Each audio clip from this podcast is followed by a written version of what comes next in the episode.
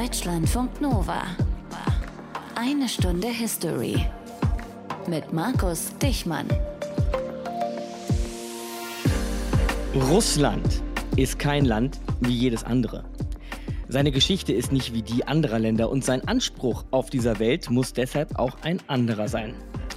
Es sind jetzt nicht so meine Gedanken und Worte, aber vielleicht ungefähr so könnte man die Gedanken des russischen Präsidenten zusammenfassen und auch noch anderer russischer Eliten. Russland habe nämlich eine weit über tausendjährige Geschichte, wird er gesagt, und sei in diesen über tausend Jahren auch nicht irgendwer gewesen, sondern Hochzivilisation, Großreich und Weltmacht.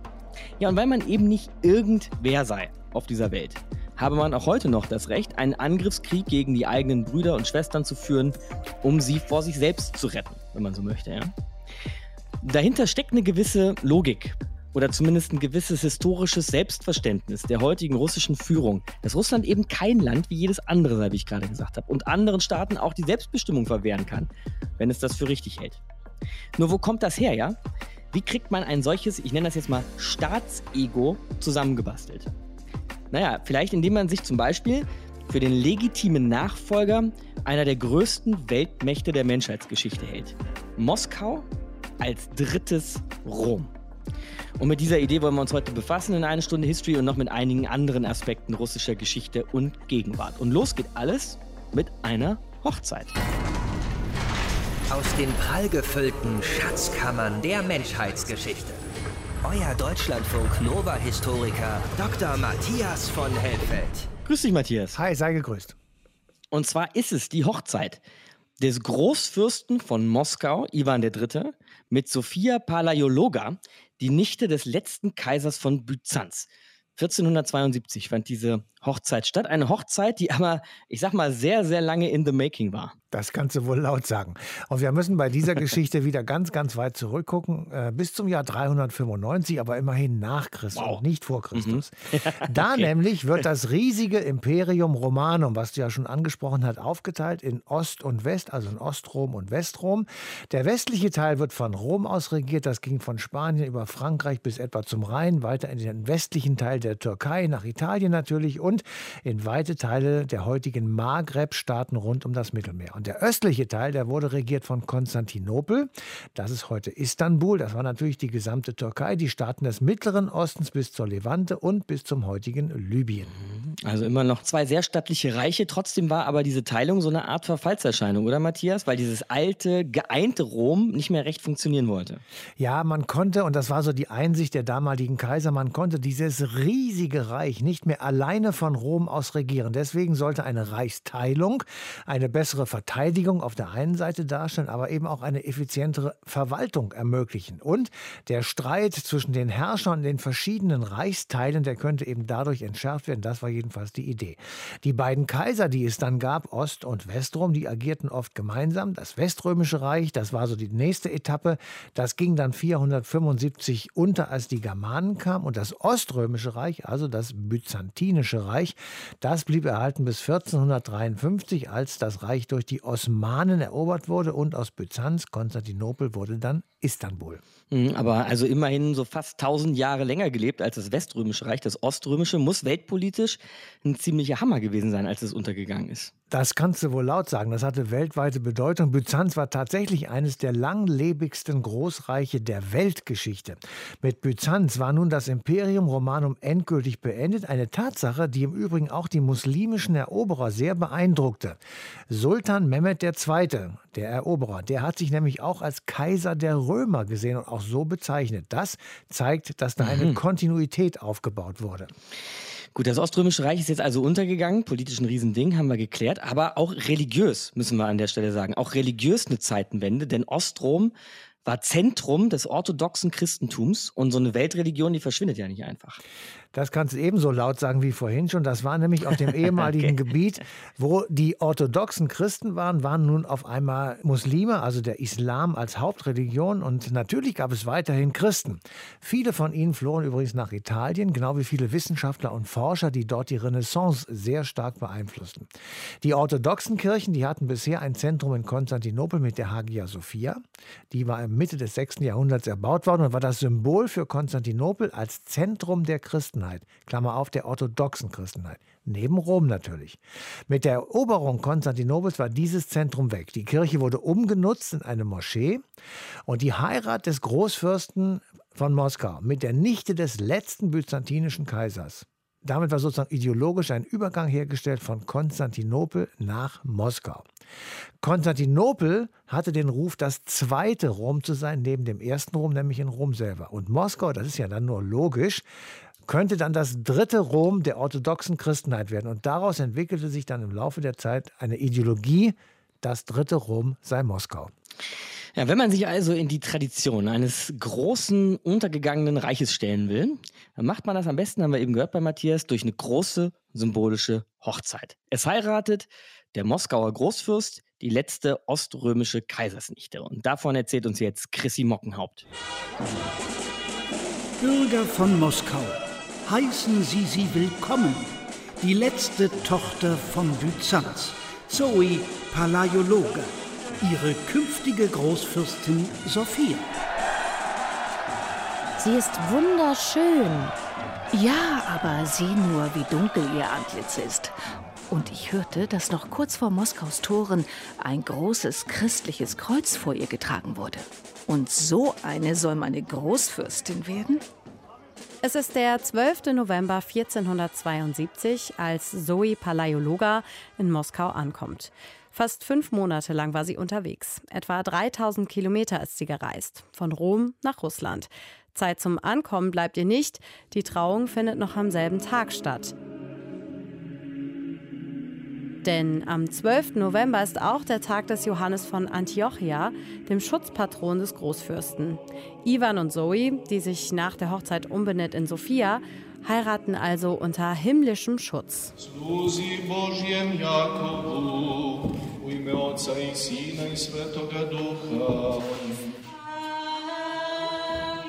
Eine Liebeshochzeit ist das natürlich nicht. Klar, wenn mächtige Menschen im 15. Jahrhundert jemandem das Ja-Wort gegeben haben, dann hatte das immer mit dem Wunsch nach mehr Macht zu tun. Was also hat Sophia zu so einer besonderen Frau gemacht?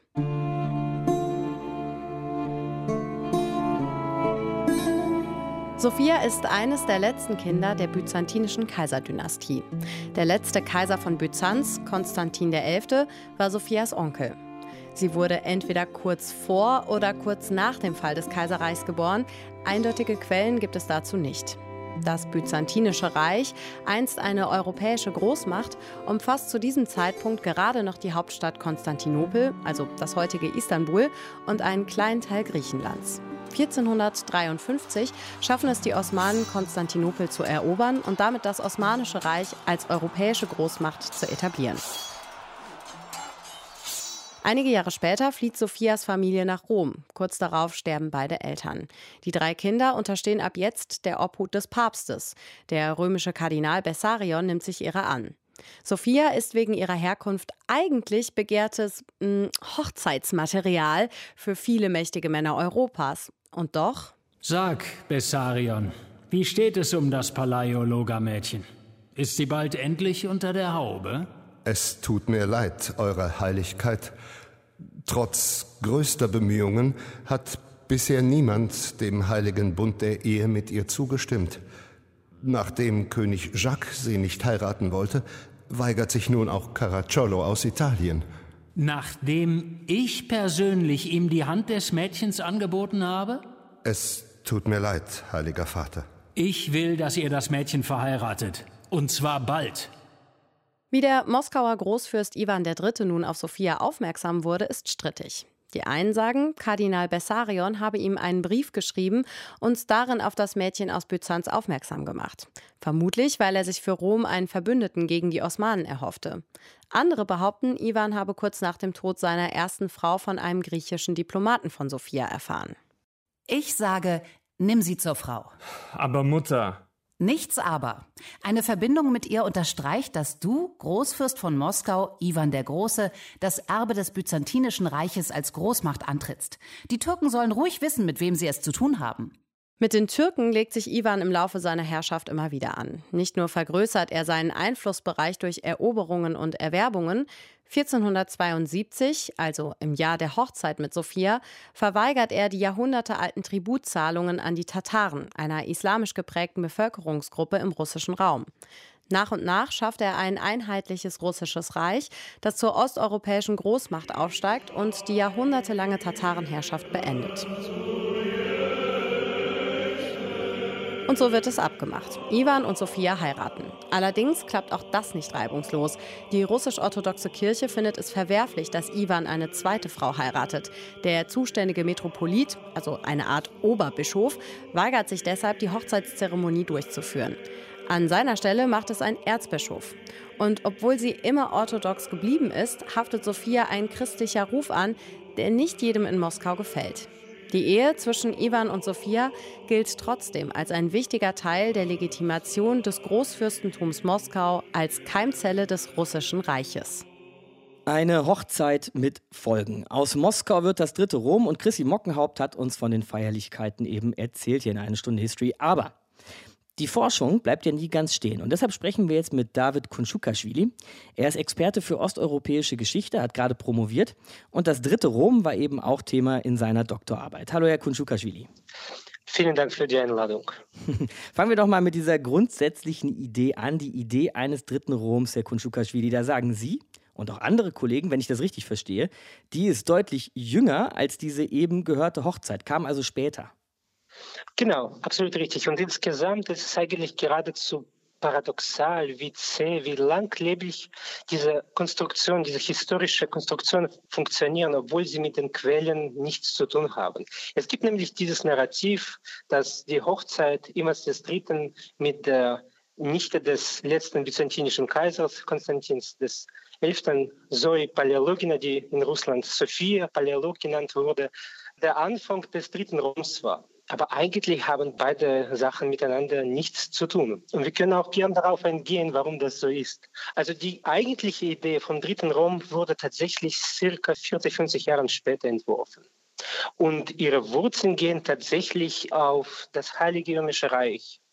Und ähm, in diesem Heiligen Römischen Reich im Jahre 1499 in der Stadt Ulm haben zwei Astrologen, Johannes Stöffler und Jakob Pflaum, ein Almanach herausgegeben. Das ist ein riesiges Werk, ungefähr 1000 Seiten. In diesem Almanach haben sie für jeden einzelnen Tag jedes einzelnen Jahres bis zum Jahr 1431 unterschiedliche Prognosen herausgegeben. Und für das Jahr 1524 haben sie große Veränderungen vorhergesagt. Äh, diese Veränderungen finden im Zeichen der Fische, des Sternzeichens. Also ein bisschen ein riesiges Horoskop, wenn ich mal ein bisschen spöttisch Genau, genau, darf. genau, Mhm, genau. okay. Also jeder, der das kauft, der konnte für jeden Tag anschauen, was er an diesem Tag machen darf. Ernten, heiraten und so weiter und so fort. Okay. Und Mhm. irgendwann hat man genau diese Vorhersage von den großen Veränderungen, die ausstehen, im Sinne einer zweiten Sinnflut uminterpretiert. Und irgendwann hat man diese originelle Vorhersage ins Russische übersetzt. Und man geht davon aus, das war der Hofarzt Wassilis III. Nikolaus Bülow aus Lübeck. Er war selbst ein Astrologe, auch ein gebildeter Theologe und hat das ins Russische übersetzt. Und so kursierte diese Vorhersage in der Moskauer Russ in den 20er Jahren des 16. Jahrhunderts. Und irgendwann hat jemand seinen Bekannten gefragt, könnte er ihm bitte diese Vorhersage erklären? Und dieser Pskower Mönch, Philippei, hat darauf in einem Brief geantwortet. Und in diesem Brief hat er zum ersten Mal diese Idee formuliert, dass Moskau, nämlich die Moskauer Russ, das dritte Rom sei. Und warum hat er das so formuliert? Quasi, er hat so argumentiert, die Sterne können keine Veränderungen verursachen. Die sind nur quasi Werkzeuge Gottes. Alle Veränderungen gehen von Gott aus wie in der Bibel steht.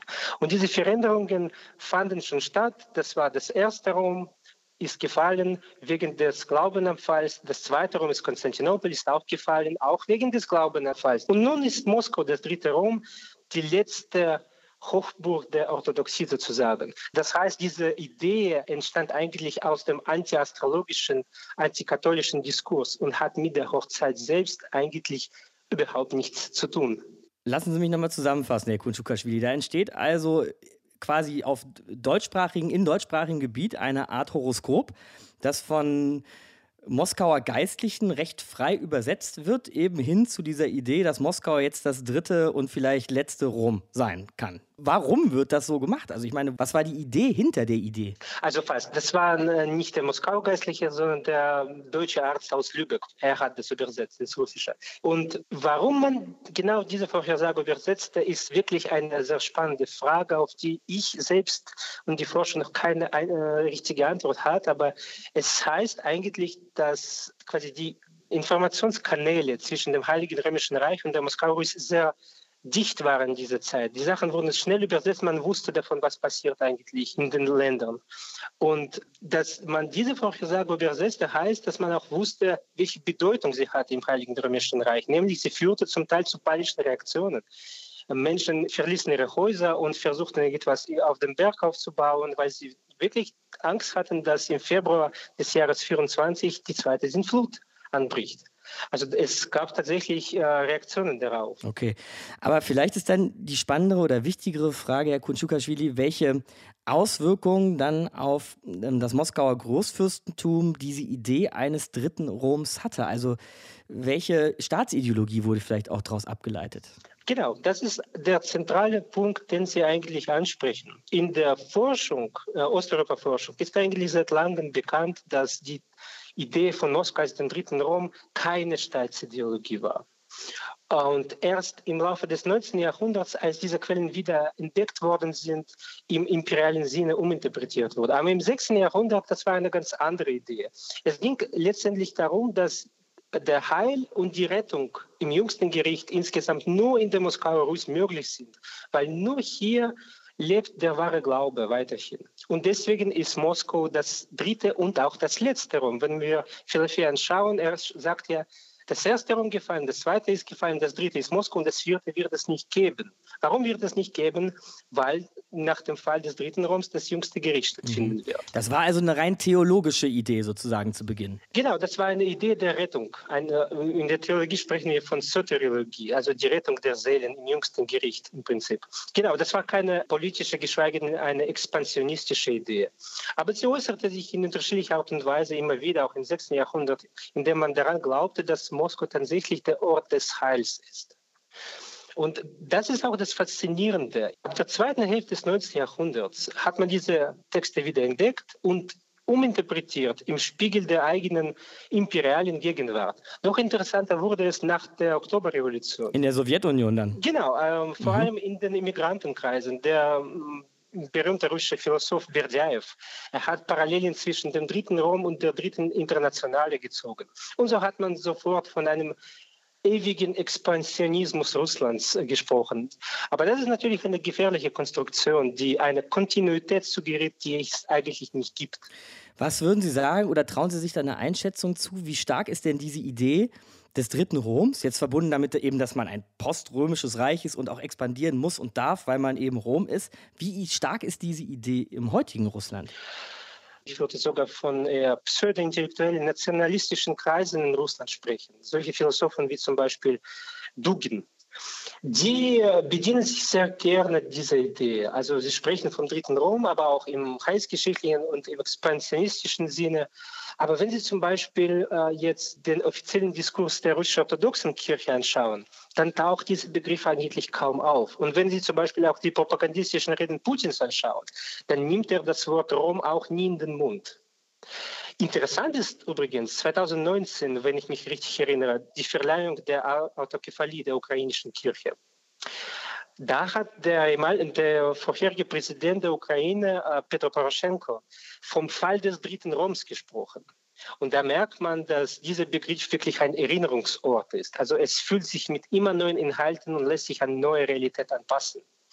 Und gar so falsch war die Interpretation des Präsidenten nicht, weil es, er hat das tatsächlich theologisch argumentiert, dass Moskau nicht mehr quasi den Anspruch auf religiöse Wahrheit hat in der Ukraine. Osteuropa-Wissenschaftler und Historiker David Kunschukashvili war das bei uns in einer Stunde History. Danke fürs Gespräch. Herzlichen Dank. Also bei der Entwicklung der Idee eines dritten Roms waren Kirche und orthodoxes Christentum nicht unerheblich involviert, haben wir ja eben gehört, Matthias. Und das wundert auch nicht, denn die orthodoxe Kirche war in Russland ja schon sehr, sehr lange präsent. Da müssen wir zurückblicken bis ins 10. Jahrhundert. Also wir nähern uns allmählich unserer Zeit. Da nämlich war die Christianisierung des slawischen Siedlungsraumes des östlichen Teils Europas sozusagen im Mittelpunkt. In der Zeit etwa jedenfalls wurde auch die Kiewer Rus gegründet. Und mit dieser Kiewer Rus verlegten die Rurikiden-Dynastie ihren Hauptort nach Kiew. Diese russischen Fürsten, die waren mächtig bis zur Mitte des 13. Jahrhunderts. Kiew deswegen, weil mit dem Fluss Dnieper eine wunderbare Verbindung zum byzantinischen Territorium, also ein guter Handelspunkt war. Es gab also eine enge Bindung an Byzanz, es wurde christlich missioniert und als Ergebnis davon stieg 988 der Herrscher Wladimir I., der bedeutendste Großfürst von Kiew, der bis 1015 herrschte, in das Taufbecken der Christenheit und gab damit den Startschuss zur Christianisierung des europäischen Ostens. Ja, die Kiewer Rus sozusagen als erstes großes russisches Reich, in deren Tradition sich auch die Nachfolgereiche dann später sahen, christlich und christlich-orthodox. Diese Trennung, die haben wir jetzt gerade manchmal auch aufgegeben. Vielleicht sollten wir sie jetzt aber nochmal erklären und ziehen, Matthias. Also die Unterschiede zwischen christlich und christlich-orthodox. Also die sind relativ schwer zu verstehen. Sie gehen zurück ins Jahr 1054. In Rom, da herrscht ein Papst und in Konstantinopel, da herrscht ein Patriarch. Und sie streiten um die Eucharistie, also um das Abendmahl. Und zwar, welche Utensilien sollen dabei verwendet werden? Aber das gibt auch noch etwas anderes, um das schon seit langem gestritten wird, nämlich um das Primat des Papstes in Rom also Rom, das war der Papst bzw. die römische Kirche und der sagte, dieser Papst, der kann nicht irren. Und wer diesen Grundsatz ablehnt, der war zunächst einmal ein Schismatiker, also ein Glaubensspalter. Daraus wurden dann später Heretiker, also Abweichler, die drastisch verfolgt wurden. 1053, da eskaliert dieser Streit, weil die römischen Kirchen in Byzanz geschlossen werden und lateinische Gottesdienste verboten. Also auch in lateinischer Sprache wurden die gehalten. Man sprach den römischen Christen ab, in Konstantinopel wahre Christen zu sein. Und dann folgte etwas, was man selten gesehen hat bis dahin und danach auch nicht so oft, nämlich eine gegenseitige Exkommunikation des Papstes durch den Patriarchen und des Patriarchen durch den Papst. Und damit ist die Trennung perfekt. Das Schisma in die orthodoxe und die katholische Kirche. Und dieses Schisma gilt bis heute und nagt sehr am Selbstverständnis des römischen Papstes. Also schon die Kiewer Rus wurde christlich missioniert und dann unser Ausgangspunkt heute durch die Heirat vom Moskauer Großfürst Iwan III. und der letzten Nichte des byzantinischen Kaisers ging sogar der Anspruch nach Moskau, Zentrum der orthodoxen Kirche zu sein. Ein sogenanntes, haben wir heute schon gesagt, drittes Rom. Das wollen wir jetzt nochmal genauer auseinandernehmen, das Verhältnis orthodoxe Kirche und Russland. Und zwar mit Politikwissenschaftler und Journalist Jörg Himmelreich. Hallo, Herr Himmelreich. Ja, guten Tag. Herr Himmelreich, Wladimir Putin spricht ja gerne vom dreieinigen Russland, Ukrainer, Russen und Belarussen. Und mir scheint das kein Zufall zu sein, auch vielen anderen Beobachtern scheint das kein Zufall zu sein, dass da eine dass das an die heilige Dreifaltigkeit erinnert. Wie viel orthodoxe Kirche steckt in dieser Idee eines dreieinigen Russlands? Naja, da steht viel äh, Orthodoxie drin, denn es war im Grunde genommen ein Bestreben, so im späten 17. Jahrhundert äh, von einem Kiewer Metropoliten in der russisch-orthodoxen Kirche, der bedrängt war damals von dem katholischen Teil der Ukraine, der damaligen Ukraine, das war Lit Litauen, das zu Polen gehörte, der sich sozusagen darum bemühte, in der russisch-orthodoxen Kirche Aufnahme zu finden. Und das wurde unter anderem damit begründet, dass das im Grunde dass ein russisches Volk sei, dass der Großrussen, Kleinrussen waren dann eben die Ukrainer und mhm. der Weißrussen und das diente sozusagen aus der Ausdehnung und des Schutzes des orthodoxen Glaubens gegen diesen Andrang des äh, Katholizismus aus dem westlichen Litauen, Polen. Also ist es schon eine Idee, die der orthodoxen Kirche entstammt letztlich? Ähm, ja, es ist im Grunde ein Bemühen bezeichnenderweise aus Kiew heraus. Mhm. Es gab eben damals nur eine orthodoxe russische Kirche und da bestand das Bestreben im Grunde genommen äh, zum Schutz gegen den katholischen Glauben Aufnahme oder eine Ausdehnung auch in die Ukraine zu übernehmen. Wobei man wichtigerweise hinzufügen muss, dass es eigentlich nur um die Ausdehnung des kanonischen Rechts und Glaubens ging. Das war noch nicht damit automatisch verbunden, sozusagen auch die politische, nationale, territoriale Ausdehnung, mhm. sondern es ging erstmal nur um die rein kanonale, die durchaus in unteren, unterschiedlichen politischen Gebilden Platz haben konnte. Jetzt stelle ich eine recht große Frage, Herr Himmelreich, aber vielleicht können Sie uns ja weiterhelfen. Wie viel Kirche oder wie viel Orthodoxie steckte denn so insgesamt im russischen Staat seit dieser Fusion von Byzanz und Moskau und dieser Idee eines dritten Roms? Das war im Grunde genommen schon äh, sehr viel früher. Sie hatten es ja erwähnt mit der Taufe Wladimirs des Moskauer Fürsten 988. Mhm. Äh, damit begann im Grunde genommen ein Weg Russlands aus der westlichen oder abendländischen Geschichte hin in eine neue oströmische Orthodoxe eben und führte dann auch die Zwangstaufe ein. Und seitdem beginnt eigentlich spätestens dann mit der von Ihnen genannten Heirat von Wladimir, von Ivan II. mit der Nichte des Patriarchen von Konstantinopel eine im Grunde genommen Schutzfunktion, die der russische, der Moskauer Fürst damals über die ähm, orthodoxe Kirche übernahm. Konstantinopel war untergegangen, so blieb im Grunde genommen Moskau, wie das dann hinterher auch formuliert wurde von den ein oder anderen Metropoliten in Moskau, als das letzte, als das dritte Rom. Mhm. Ähm, danach ein weiteres, ein viertes Rom wird es nicht mehr gehen. Im sozusagen ist da auch eine gewisse Heilserwartung drin, eine Auserwähltheit dieses dritten Roms nun dem im Zentrum der verlorenen Welt verloren gegenüber dem islamischen Glauben, der nun gerade Konstantinopel besiegt hatte, und dem westlichen katholischen sozusagen das wahre orthodoxe Christentum noch zu retten. Und dadurch entstand eine enge, äh, ja, die orthodoxe Kirche sprach immer auch schon in Konstantinopel von einer Symphonie, einer engen Verbindung von Politik und Kirche. Der äh, politische Fürst, der Zar hinterher war im Grunde der Beschützer der äh, orthodoxen Kirche, ganz anders als es eben im weströmischen, abendländischen äh, Europa war. Mhm. Die Zaren, wenn Sie die jetzt schon ansprechen, kann man das irgendwie nachvollziehen, ob die wirklich glühende orthodoxe Christen waren oder ob Kirche und Staat da eher, wie es ja manchmal auch im Westen war, machtpolitischen Bündnis eingegangen sind? Das war natürlich äh, machtpolitisch begründet, aber zunächst nach dem Glauben, auch der, deswegen kam das der ganzen Politik der Zaren, auch des ganzen Expansionismus des Zarenreiches äh, ja entgegen, war im Grunde ein Vertreter Gottes auf Erden, mhm. der sozusagen auch die Aufgabe hatte, die orthodoxe Kirche und die orthodoxen Christen, wo immer sie waren, zu beschützen. Nicht? Und das machte natürlich eine, eine Politik der Zaren, die auf Expansion und Ausdehnung des russischen Zaren Zarenreiches ausgelegt war, sehr günstig. Gehen wir dann vielleicht mal zum größten Break der russischen Geschichte, nämlich ähm, die kommunistische Oktoberrevolution 1917 und wahrscheinlich dann eben auch zum größten Break der Geschichte der russisch-orthodoxen Kirche. Denn im Bolschewismus war Kirche nicht wirklich angesagt, oder? Die Oktoberrevolution erledigte eigentlich, um das mal salopp zu formulieren, die äh, orthodoxe Kirche auch. Sie äh, im, im Zuge der, der Kommunisten äh, oder für die Kommunisten war die orthodoxe Kirche Teil des eben jetzt zu stürzenden Zarentums gewesen. Man muss noch hinzufügen, dass ja später seit Peter dem Großen jede Unabhängigkeit und Eigenständigkeit der orthodoxen Kirche aufgegeben worden war. Sie war vollständig in die Zarenverwaltung integriert und spielt im Grunde mit der Gesellschaft gar keine Rolle mehr. Insofern war das eigentlich nur ein Nachvollziehen dessen, was eigentlich ohnehin schon der Fall war und wurde sozusagen alle Privilegien der orthodoxen Kirche, die noch formal bestanden wurden, dann im Zuge der Roten Revolution im Oktober 1917 dann auch aufgelöst. Aber dann im post-sowjetischen Russland feiert diese russisch-orthodoxe Kirche ja bis heute wieder eine Renaissance.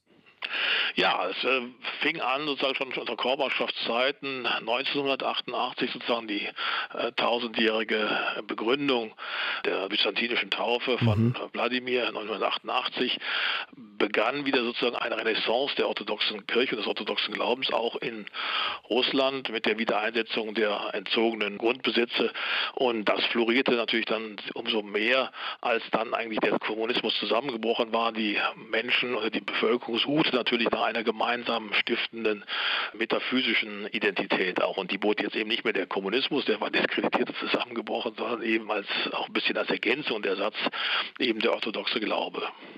Und jetzt in Russland des Jahres 2022 vielleicht auch der aktuelle Patriarch der russisch-orthodoxen Kirche, welche Rolle spielen die? Nach wie vor gehen sie sozusagen an alte äh, kulturelle Spuren. Sie unterwerfen sich ganz dem Zar, dem also jetzt eben heute dem Präsidenten ja. mhm. äh, Putin, äh, dem großen Beschützer des orthodoxen Glaubens. Mit dem spielt ja Putin auch sehr geschickt als Legitimation seiner Macht, auch innenpolitisch sozusagen seiner Unterdrückung und der Autokratie, die er mittlerweile angenommen hat.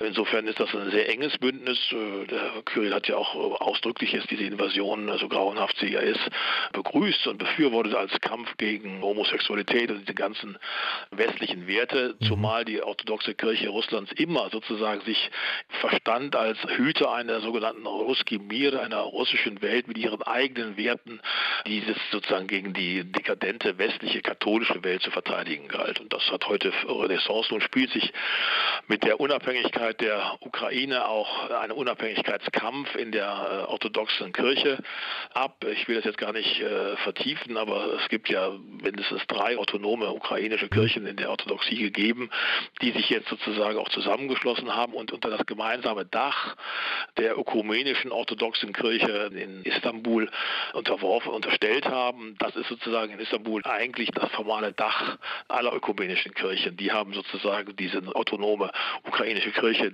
seit 2018 anerkannt. Mhm. Und ja, daraufhin ist sozusagen der Moskauer Patriarch ausgetreten. Also es gibt sozusagen der politische Kampf spiegelt sich dann bezeichnenderweise auch das ein Zeichen dieser alten fortbestehenden Symphonie auch in dem Kampf der Kirchen gegeneinander wieder. Politikwissenschaftler und Journalist Jörg Himmelreich war das bei uns in einer Stunde History. Danke, Herr Himmelreich. Ja, ich danke Ihnen. Vielen Dank. Es ist vielleicht an der Zeit, Matthias, jetzt auf die Ukraine zu sprechen zu kommen.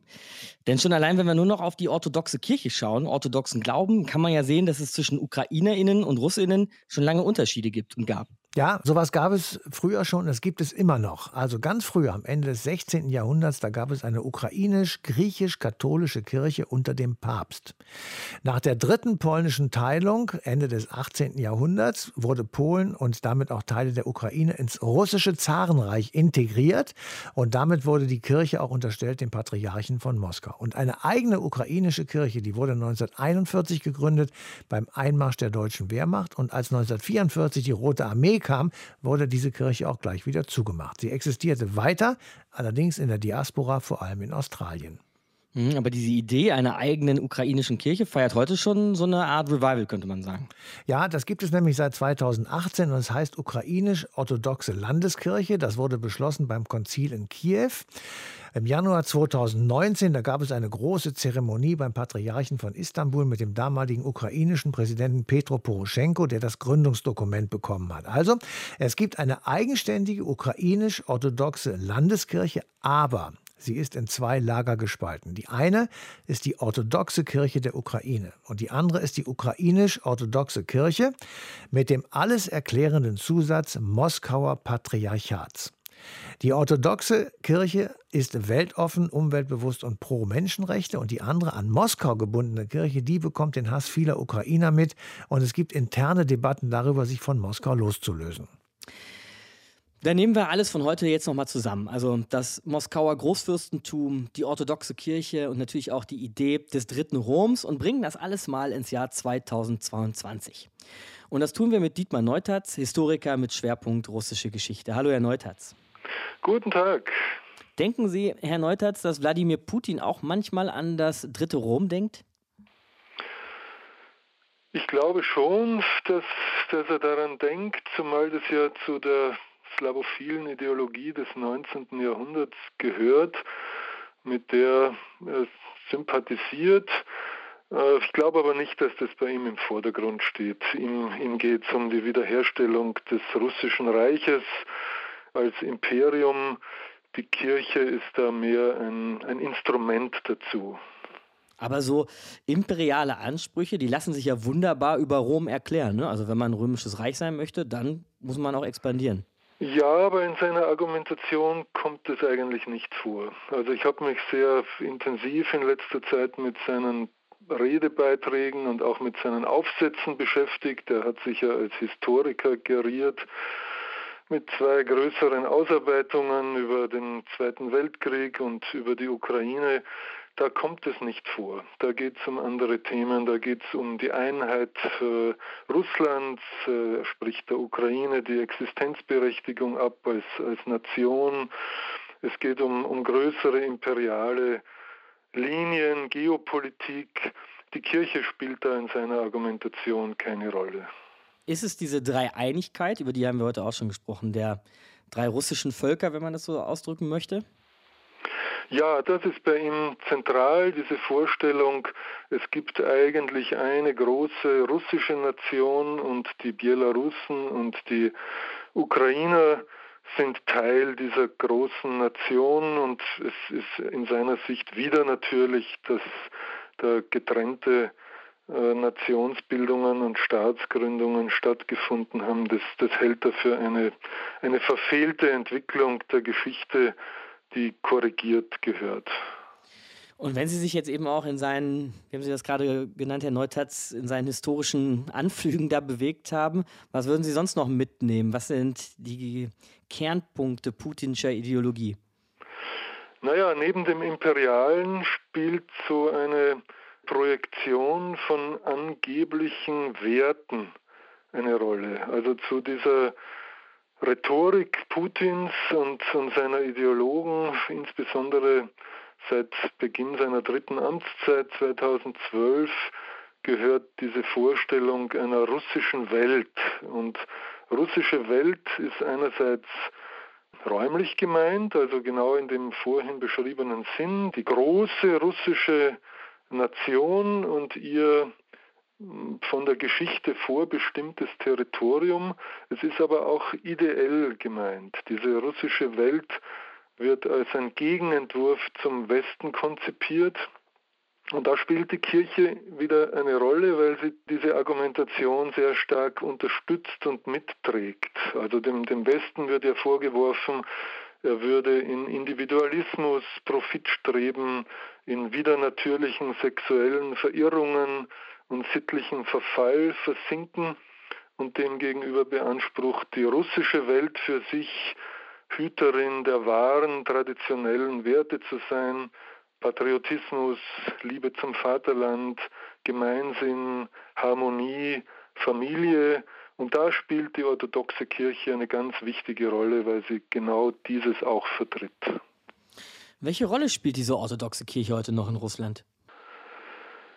Naja, sie spielt seit dem Ende der Sowjetunion wieder eine größere Rolle. Äh, die Zahl der, der Gläubigen äh, ist äh, stark angestiegen.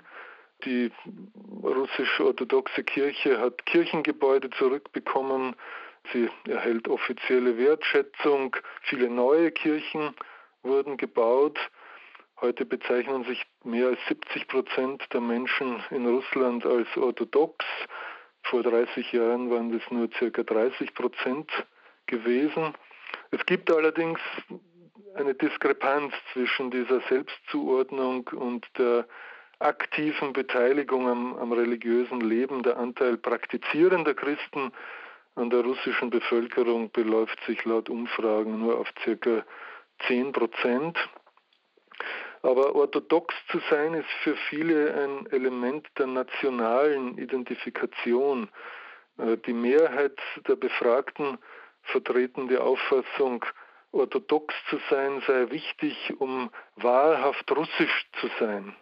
Da sind wir wieder bei dieser Idee einer russischen Welt. Da gehört das Orthodoxe eben dazu. Ja, wobei interessant ist, in diesen Meinungsumfragen der letzten Jahre ist diese von der Kirche sehr stark gemachte Abgrenzung vom liberalen Westen bei der Mehrheit der Russen nicht auf Zustimmung gestoßen. Das kann sich aber in den letzten Wochen unter dem Eindruck des Krieges geändert haben. Jetzt gibt es ja nun auch, wie wir heute gelernt haben, seit wenigen Jahren eine Abspaltung der ukrainisch-orthodoxen Kirche von der russischen. Ich will es jetzt mal, Herr Neutatz, äh, konstruktiv versuchen. Könnte da nicht vielleicht gefunkt werden, um zu vermitteln? Oder ist diese Spaltung auch eher in Hass umgeschlagen?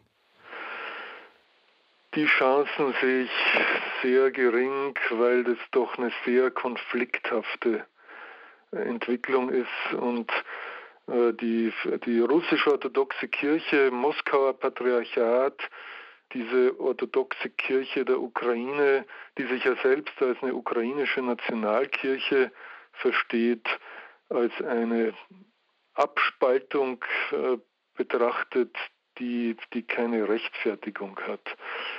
Also da sehe ich kaum eine Möglichkeit, dass die Kirche hier überbrücken könnte, zumal sich ja die russisch-orthodoxe Kirche, insbesondere der Patriarch Kyrill, ganz klar und sehr heftig auf die Seite von Putins Politik gegen die Ukrainer gestellt hat. Er hat wenige Tage nach dem Angriff Russlands auf die Ukraine im Februar diesen Jahres für den Sieg über die bösen Kräfte gebetet, äh, für den Schutz der Einheit unseres gemeinsamen historischen Vaterlandes, wie er, wie er wörtlich gesagt hat. Und mit dieser Formel schließt er sich im Grunde völlig Putins Sichtweise an, die Ukraine gehöre zu Russland. Die, in der Ukraine gibt es ja weiterhin, es sind ja zwei Kirchenorganisationen parallel. Es gibt diese neue orthodoxe Kirche der Ukraine, die sich von Moskau unabhängig versteht. Und es gibt aber parallel auch weiterhin die ukrainisch-orthodoxe Kirche Moskauer Patriarchat. Und da hat es eine interessante Entwicklung gegeben jetzt nach Kriegsbeginn, weil diese ukrainisch-orthodoxe Kirche Moskauer Patriarchat den Patriarchen gebeten hat, die russische Regierung zur sofortigen Unterbrechung des, der Kriegshandlungen aufzurufen. Aber Patriarch Kyrill hat diesem Wunsch nicht entsprochen, sondern im Gegenteil, er hat sich eben die putinsche Argumentation zu eigen gemacht und dieses offizielle russische Narrativ von der unausweichlichen Militäroperation gegen angebliche Nazis in Kiew äh, unterstützt. Also eine, eine Vermittlerrolle ist angesichts dieser, dieser völlig einseitigen Parteinahme und, und der Ablehnung der ukrainischen Nationalkirche kaum vorstellbar. Die Idee einer russischen Welt im Jahr 2022 hat uns Dietmar Neutatz erklärt in einer Stunde History. Danke, Herr Neutatz. Gerne.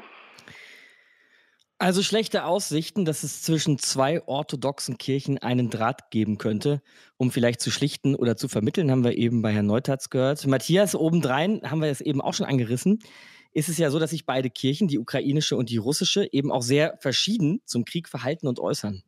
Das stimmt. Und man kann eigentlich keine großen Gemeinsamkeiten mehr finden. Der Patriarch in Kiew, der hat zum Ende des Zitat Bruderkrieges aufgerufen. Sein Moskauer Amtsbruder spricht von Zitat sich vollziehenden Ereignissen. In Moskau wird die Armee am Vorabend der Invasion gelobt wegen Kühnheit, Mut und Opferbereitschaft. Der Patriarch sagt, Kriegsdienst ist Bekundung von Zitat Nächstenliebe nach dem Evangelium. Und dem Präsidenten wünscht Patriarch Kirill Seelenfrieden und Gottes Hilfe bei seinem seinem hohen Dienst am russischen Volk. Wie gesagt, am Vorabend der Invasion. Im Gegensatz dazu der Metropolit von Kiew, der Krieg wiederhole die Sünde von Kain, der aus Neid seinen Bruder Abel umbrachte. Und das wurde vom russischen Propagandamedien als Dienst am Kriegsverbrecher Zelensky bezeichnet. Also eine Kirche hat auf der Seite der Opfer zu stehen. Das ist jedenfalls meine Meinung. Und jeden Krieg als das zu bezeichnen, was es ist, ein Verbrechen gegen die Menschlichkeit. Kriegsdienst ist Nächstenliebe nach dem Evangelium. Das finde ich auf jeden Fall auch ein starkes Stück. Danke dir, Matthias, für heute, für eine Stunde History. Man muss sagen, dass wir uns heute ja auch ziemlich viel mit so imperialistischen Gedanken rumgeschlagen haben. Ne? Von wegen, wie komme ich eigentlich auf die Idee, dass die ganze Welt oder zumindest Teile der Welt mir gehören könnten? Und da bleiben wir uns nächste Woche wirklich treu. Denn wir befassen uns mit dem wohl größten Reich der Menschheitsgeschichte und mit dem Höhepunkt dieses Reiches als es ein Viertel der Landfläche unseres Planeten und auch ein Viertel der Weltbevölkerung umspannte, nämlich das British Empire. Bis dahin wünsche ich euch eine gute Woche. Markus Dichmann ist mein Name. Macht's gut. Ciao. Deutschlandfunk Nova. Eine Stunde History. Jeden Freitag neu. Auf deutschlandfunknova.de und überall, wo es Podcasts gibt. Deine Podcasts.